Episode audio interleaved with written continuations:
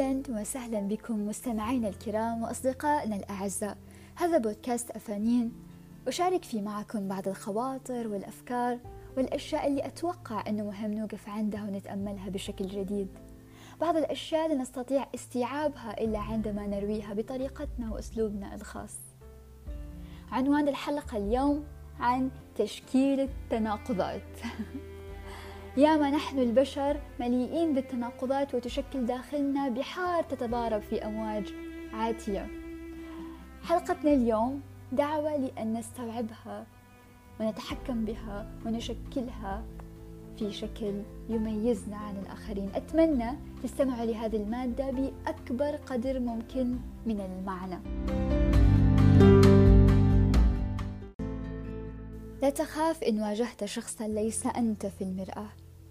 فللبشر دورة حياة تنسلخ فيها ملامحهم لتكون أنضج وأحسن.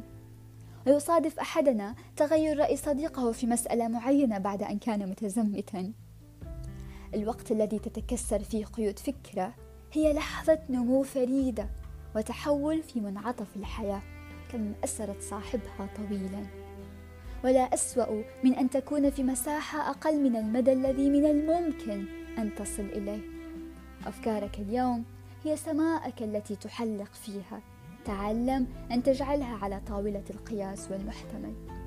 فعندما تعلمنا مسائل الرياضيات ليس فقط لفهم لعبة الأرقام ومضاعفة الأعداد إنما لتوقع النتائج وجعلها دوما مسألة قابلة للقسمة والضرب والطرح.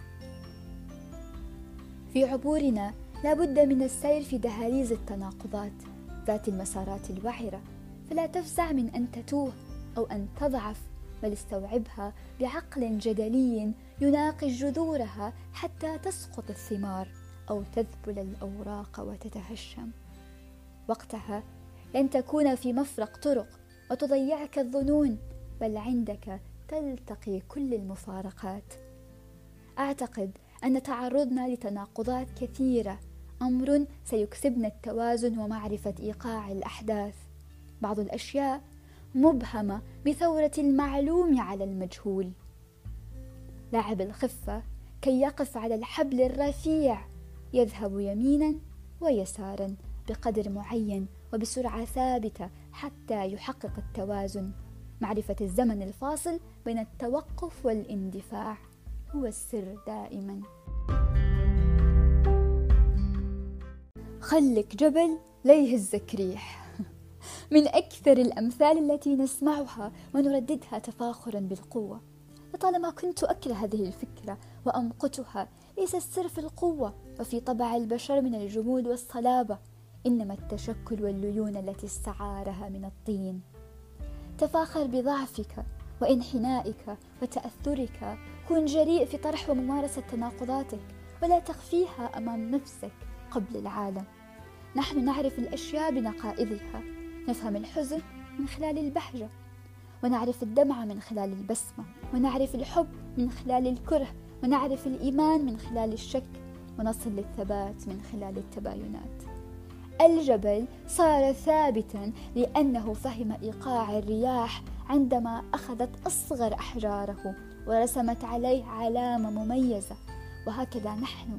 تعصف بنا الرياح لتنحت وتهز فينا أشياء التصقت بنا كثيرا وآن لها أن تتدحرج وتضمحل.